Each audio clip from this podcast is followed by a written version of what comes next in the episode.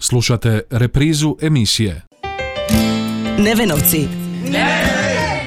Emisija posvećena osobama s teškoćama u razvoju. I oni zaslužuju pažnju. Za pomoć s osobama s metalnom retardacijom. Volim se družit i igrat. I oni su tu pored nas. Poslušajmo u emisiji Nevenovci.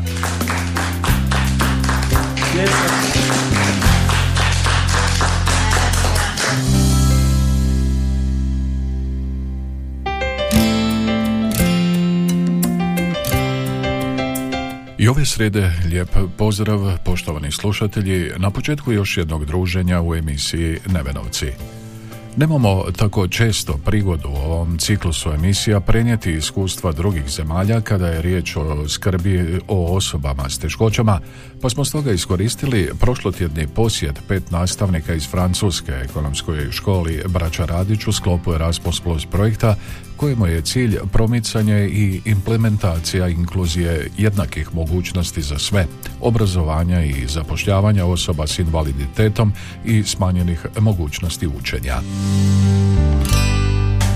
A francuska iskustva prenijet će nam naša današnja gošća Cindy Benassen, nastavnica na školi Liceja uz pomoć prevoditeljice profesorice Sanje Vargić iz ekonomske škole Braća Radić.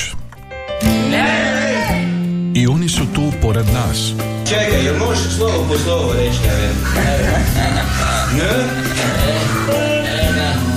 Sve zajedno. Nevenovci. Emisija posvećena osobama s teškoćama u razvoju.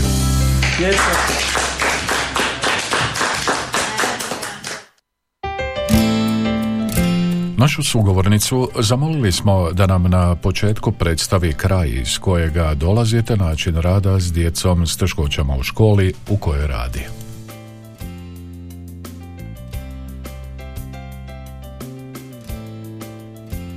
Donc bonjour, je suis Cindy Benassen, je suis enseignante au lycée des métiers Izer à Reims, en France. Donc Reims, c'est une ville qui se situe au nord-est de la France.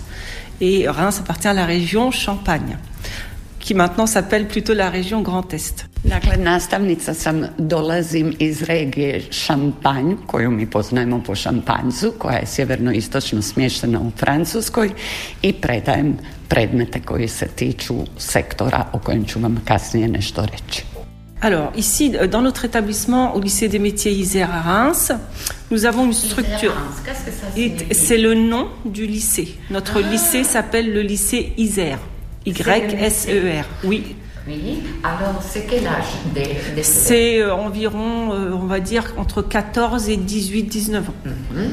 Dakle, gospođa predaje u sekundarnom obrazovanju, ono što mi zovemo srednja škola. Učenici su od 14 do 19 godina. Voilà. Mais nous avons aussi des élèves un petit peu plus âgés, mais bon, ça c'est autre chose. Imamo i starijih učenika, ali to je već druga stvar. Voilà, donc dans notre établissement, nous avons une structure qui s'appelle ULIS, U-L-I-S.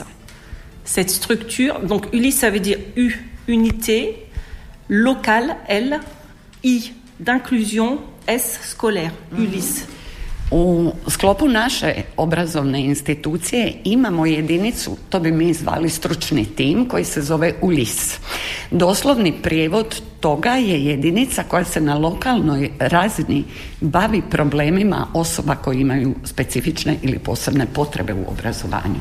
Voilà, donc nous avons une personne qui va gérer et à l'intérieur de cette ULIS, nous allons retrouver des élèves qui ont des besoins scolaires particuliers et cette personne qui gère l'unité ULIS va faire en sorte que la plupart des enfants qui ont des problèmes particuliers intègrent quand même les classes, on va dire, normales. Dakle, u školi postoji osoba koja je zadužena za vođenje te jedinice, to bi mi nazvali koordinator, i kojoj se ta djeca javljaju, ona objedinjuje njihove podatke i njihove potrebe i zatim u suradnji sa svojim kolegama nastoji što je moguće više integrirati takvu djecu u obrazovni sustav, ovisno o njihovim poteškoćama i potrebama. Donc dans notre lycée, il y a des classes, on va dire, on va trouver plus d'élèves ULIS que d'autres classes. Donc ce sont souvent des classes qui préparent un examen en 2 ans. U našoj školi čak ima više učenika koji imaju specifične obrazovne potrebe spram svojih poteškoća, upravo zbog tog tima koji je formiran i koji se onda na prikladan način bavi tom djecom i njihovim obrazovnim programima. Pogotovo što u Francuskoj nakon 2 pripremne godine srednje škole djeca polažu ispit. To bi odgovaralo našem završnom ispitu u strukovnim školama. Tu situaciju vidimo i u Njemačkoj da Realschule, Hauptschule polažu ispit sredinom školovanja kad završe opće obrazovni pripremni dio prije odabira zanimanja. Dakle, takva je situacija u njihovoj školi. Voilà, donc ils vont intégrer ces classes-là, on va les aider pour qu'ils obtiennent leurs examens. Et parfois, parmi ces élèves-là, il y aura d'autres élèves qui voudront continuer leurs études. Et là, on va leur donner la possibilité de faire une espèce de passerelle, comme un pont. Voilà, un pont qui va leur permettre d'avoir le baccalauréat, c'est-à-dire un diplôme un petit peu plus élevé. Donc, en tout, ils vont avoir leurs 2 années, plus 2 ans jusqu'au bac. Donc, ils vont avoir le bac en 4 ans au lieu de 3 ans.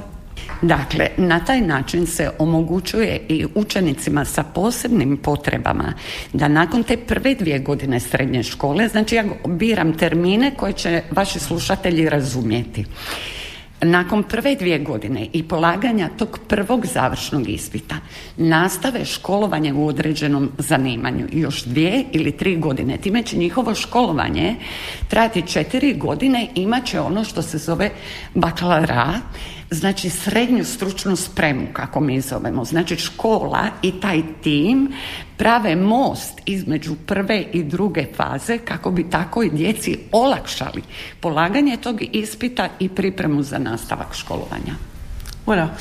Donc ça c'est la partie scolarité, on va dire scolaire. Donc je reviens simplement à nos élèves ULIS. Les élèves ULIS, lorsqu'on leur demande d'intégrer une classe, lorsqu'on leur dit voilà, vous allez pouvoir aller en cours d'anglais, de mathématiques, de français, dans la mesure du possible, on va les faire accompagner par une personne qui s'appelle une assistante, voilà, qui va être avec l'élève en classe.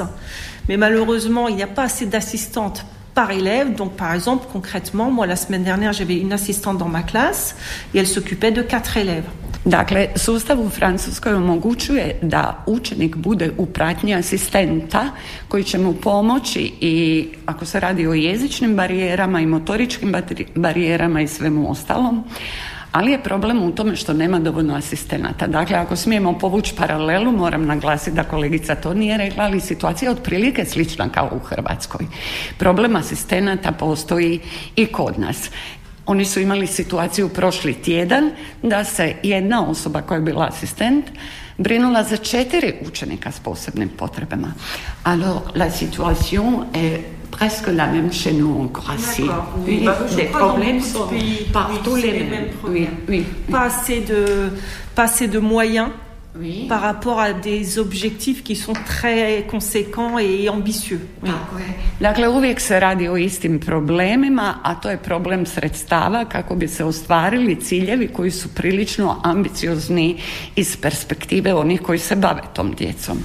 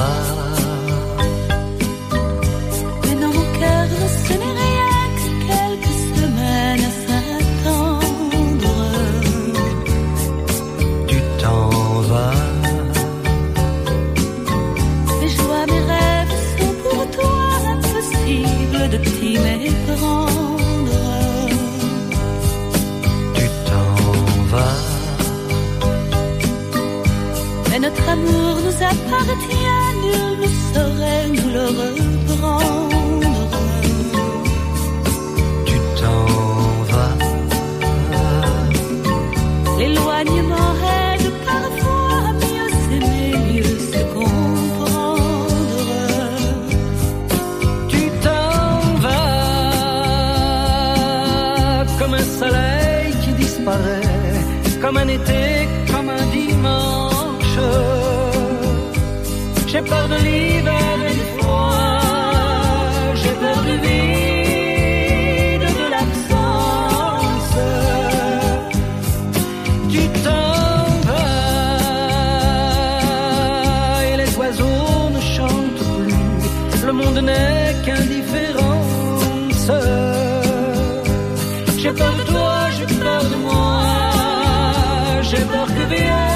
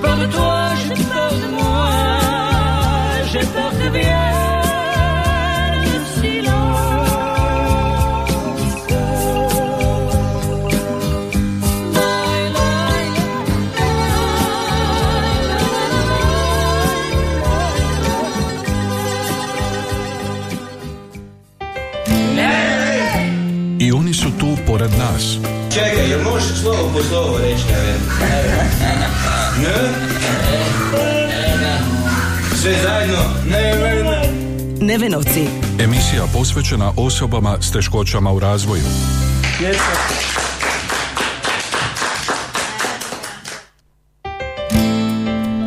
Vraćamo se našoj današnjoj gošći s kojom razgovaramo o francuskim iskustvima u obrazovanju osoba s teškoćama. Zanimalo nas je koje su to najčešće teškoće s kojima im dolaze učenici i koliko su i kao takvi učenici prihvaćeni u svojim sredinama, odnosno razredima. Alors, ça peut être des problèmes cognitifs, effectivement, des problèmes en lien avec leur faculté mentale qui nécessite une aide particulière. Cette année, nous n'avons pas d'élèves, à ma connaissance, mais c'est pas non plus ma branche, mais à ma connaissance, nous n'avons pas d'élèves qui nécessitent une assistance, par exemple, d'un taxi particulier, mais ça a déjà existé. J'ai déjà eu des élèves qui venaient effectivement en taxi. Uglavnom se radi o učenicima koji imaju kognitivne probleme. Dakle, radi se o, recimo to tako, mentalnim problemima i takvih je učenika više i oni zahtijevaju specifičnu pomoć. Naravno da bude i učenika sa motoričkim problemima ili poteškoćama, ali njih je trenutno manje. Je pense qu'ils ont l'habitude, parce que c'est un système qui existe quand même en France, même depuis qu'ils sont petits. Les enfants qui ont des besoins particuliers, c'est depuis qu'ils sont petits qu'ils vont dans les classes.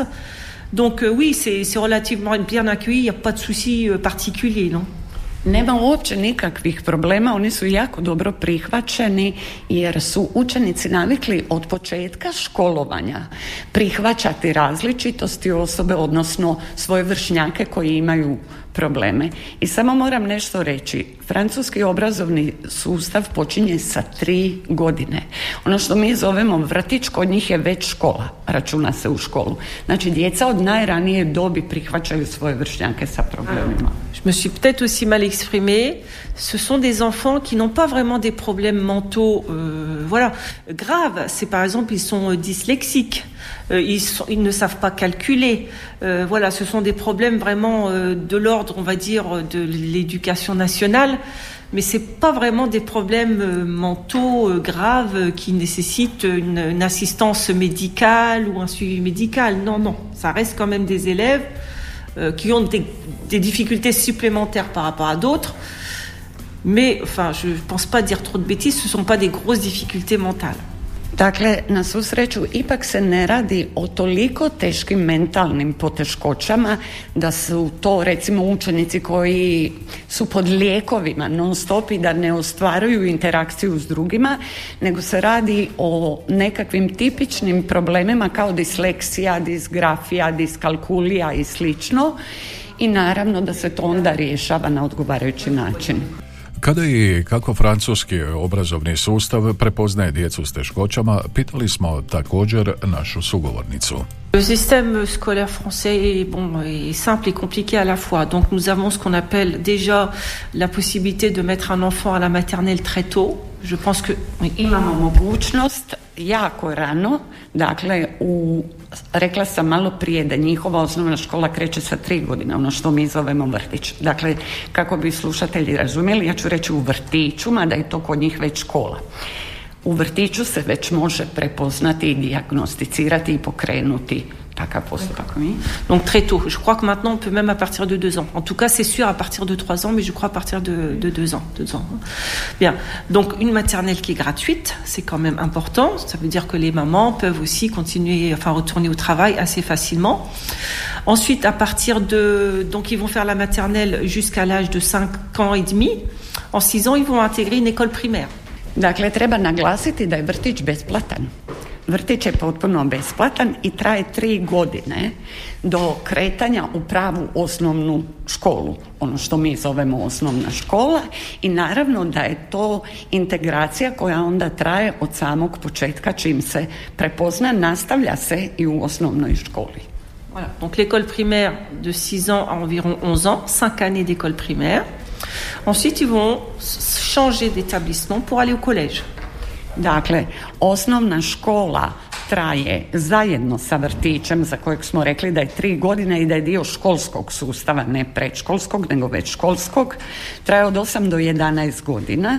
Nakon toga učenici mijenjaju ustanovu i idu ono što se, a kod Krleže i autora od prije 100 godina kod nas zvalo Licej, ako se sjećate tog pojma, to je francuski, dakle, pojam.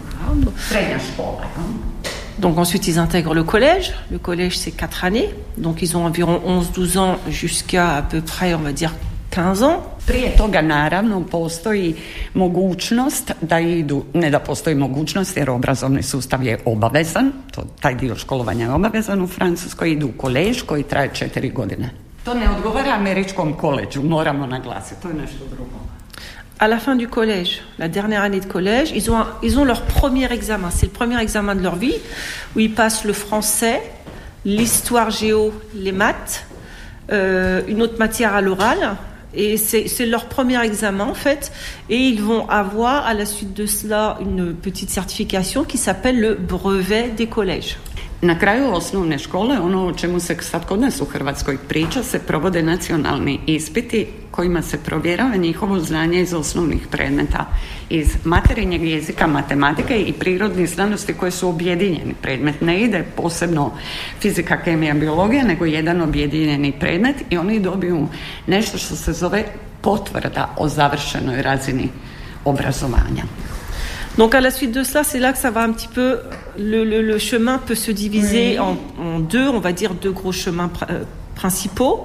Les élèves qui vont aller dans un lycée général ou technologique et les élèves qui vont aller dans un lycée professionnel. Nakon toga im se putevi dijele, nakon osnovne škole i kreću u to što smo rekli lice ili srednju školu, gdje su 2 osnovna tipa, jedan je profesionalni, kako ga Francuzi zovu, a drugi tehnički. Donc moi, je suis enseignante dans un lycée professionnel, ainsi que ma collègue Madame Julie Le Barbet. Donc nous sommes des enseignantes et avons face à nous des élèves qui apprennent un métier. Dakle, mi radimo u takvoj školi, strukovna bi se to kod nas zvalo, koja uči određenu struku ili profesiju i predajemo predmete koji će učenike osposobiti za određeno zanimanje.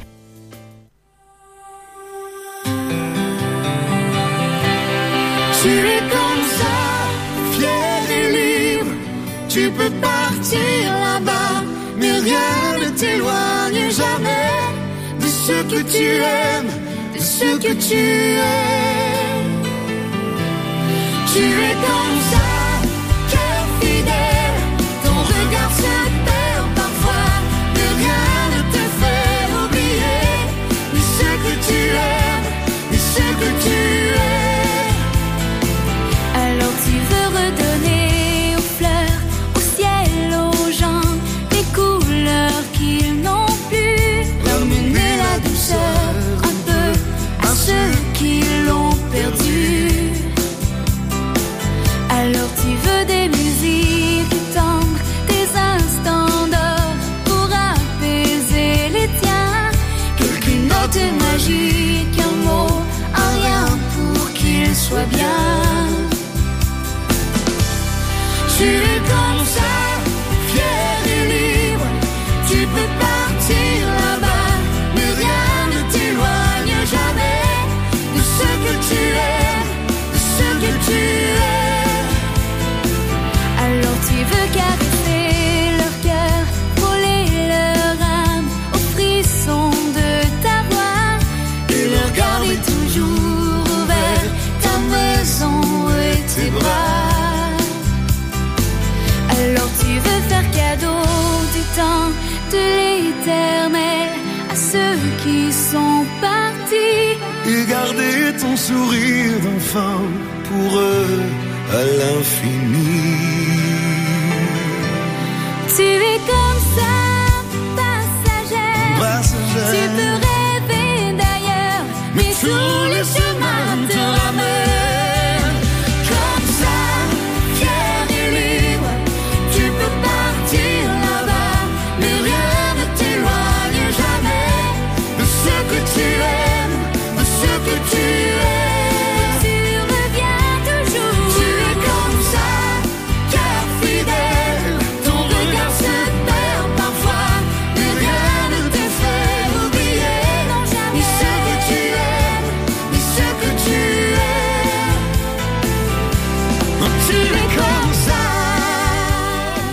A što se događa nakon što takvi učenici završe srednjoškolsko obrazovanje i imali problema u njihovu uključivanju u društvo?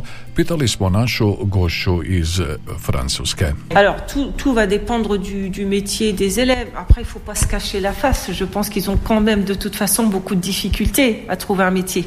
Mais quoi qu'il en soit, nous contrairement enfin en France, contrairement à la Croatie d'après ce que j'ai compris, quand nos élèves sont en lycée professionnel, ils ont des périodes où ils sortent du lycée et ils vont en stage dans l'entreprise. To ovisi naravno i o djetetu i o zanimanju, ali koliko sam shvatila imate i vi ovdje sličan sustav obrazovanja jer za vrijeme njihovog školovanja ti učenici dio vremena provode na praksi u svom zanimanju, znači već su se tijekom školovanja navikli kontaktirati s drugim ljudima, pripremati za svoj posao i trebali bi biti u stanju obavljati taj posao.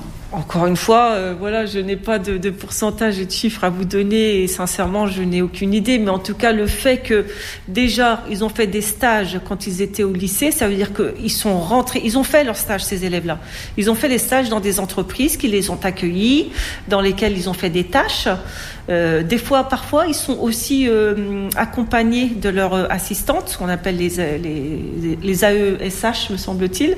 Donc, ils sont accompagnés par certaines d'entre elles, ou en tout cas, ils sont visités plus régulièrement que les autres élèves qui sont en stage. Après, pour la suite, je pense que ça dépend peut-être aussi de la faculté de l'élève à aller chercher un stage, enfin à aller chercher un travail, à s'intégrer dans l'entreprise. Mais je ne sais pas vraiment la réalité, je ne sais pas. Dakle, ako je školstvo odraz stanja u društvu, onda je francusko društvo to koje zahtjeva od sustava obrazovanja da prihvati takve učenike. I sustav obrazovanja pokazuje situaciju u društvu u kojoj su ti učenici integrirani od najmlađeg do najstarijeg u sustavu i koji borave puno vremena, pogotovo što su stariji uče za nekakvo zanimanje tijekom svoje prakse vani. Znači, ljudi su se navikli i viđaju ih i prihvaćaju ih. Naravno da je to individualna stvar i ne može se generalno govoriti za cijelo francusko društvo da te osobe jesu ili nisu prihvaćene, ali za sada se čini situacija u redu. Zanimalo nas je također kakva iskustva gosti iz Francuske nose iz projekta koji ih je doveo i u Hrvatsku, odnosno Đakovo. Alors nous, c'est pas la première fois. Je tiens à rappeler que c'est quand même un projet que je fais avec ma collègue Julie Le Barbet. Donc nous sommes toutes les deux dans mon lycée Isère, là, à Reims, à gérer les projets Erasmus. Donc ce n'est pas la première fois qu'on fait des mobilités. Nous avons déjà emmené des élèves à Malte, en Suède. Ils ont fait leur stage à Malte et en Suède. Et là, je vais traduire d'abord ça. Dakle, ovo nije prvi put da naša škola sudjeluje u projektu i kolegica i ja već smo vodile učenike na Maltu i u Švedsku. Donc là, c'est la première fois qu'on vient en Croatie. Notre projet était effectivement de visiter des entreprises et des écoles pour connaître le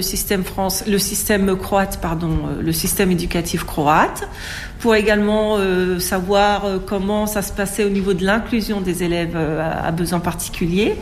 Dakle, naš cilj je bio saznati upravo o Hrvatskoj, ovo što ste vi nas pitali o Francuskoj. Kakav je školski sustav, kako se odvija integracija učenika, koje su najčešće poteškoće. Znači, cilj nam je bio kontaktirati sa školama koje imaju iskustva u radu sa takvom djecom i njihovom integracijom. A kakve impresije gosti iz Francuske nose iz Đakova?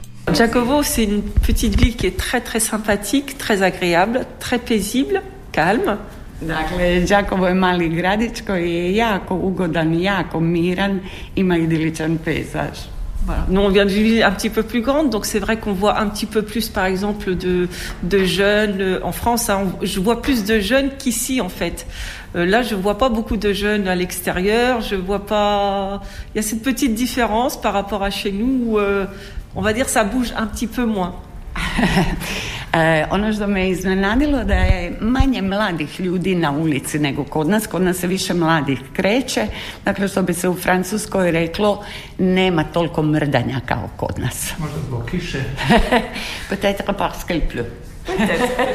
Et juste revenir sur l'intégration des jeunes dans le milieu du travail, des jeunes à besoins particuliers. Je pense que ça rentre de plus en plus dans les mœurs, dans les habitudes à l'école déjà de recevoir ce genre de public. Donc j'aime à croire que c'est un petit peu la même chose dans le monde du travail. Je pense que dans le monde du travail, ce public particulier est en tout cas accepté plus facilement que, je dirais, 10 ans en arrière.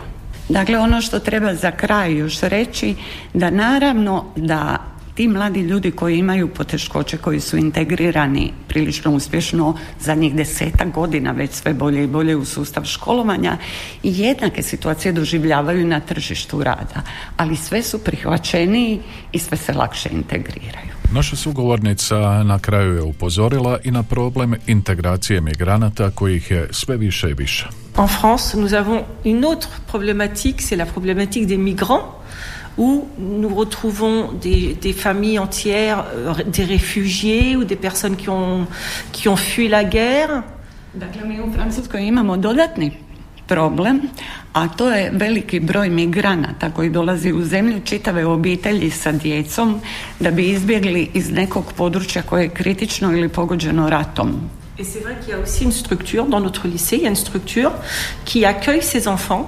O istoj strukturi, o istoj jedinici koju smo spominjali, koordinatorici koja se bavi prihvatom, koja onda prihvaća takvu djecu.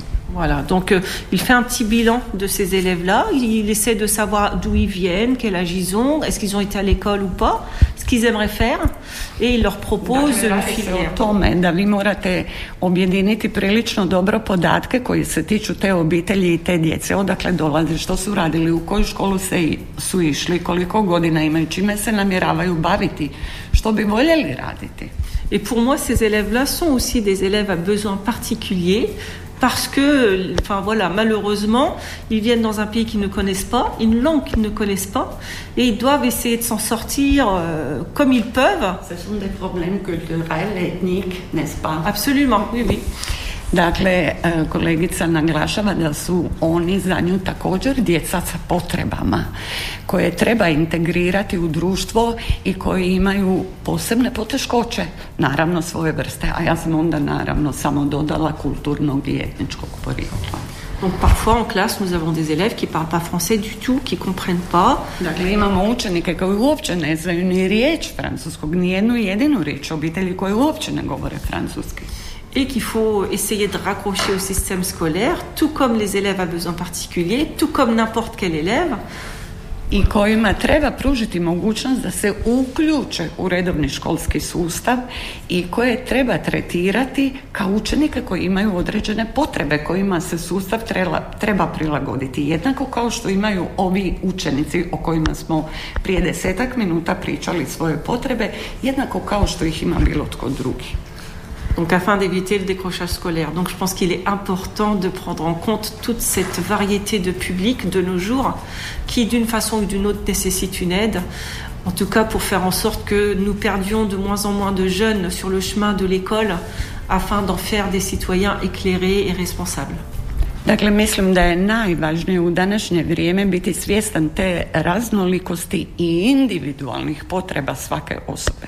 Jer ne budemo li imali individualan pristup prema svim tim problemima s kojima se u današnje vrijeme susrećemo, nećemo više imati kontakta s tim mladim ljudima. Oni će otići iz sustava, a to nije za njih dobro. Na kraju smo današnje emisije u kojoj smo čuli kako se djeca s teškoćama integriraju u francuski obrazovni sustav i društvo općenito. U realizaciji emisije pomogla nam je naša prevoditeljica, profesorica Sanja Vargić iz ekonomske škole Braća Radić. Nevenovci. Emisija posvećena osobama s teškoćama u razvoju. I oni zaslužuju pažnju. Za pomoć s osobama s metalnom retardacijom. Volim se družiti i igrati. I oni su tu pored nas. Poslušajmo u emisiji Nevenovci.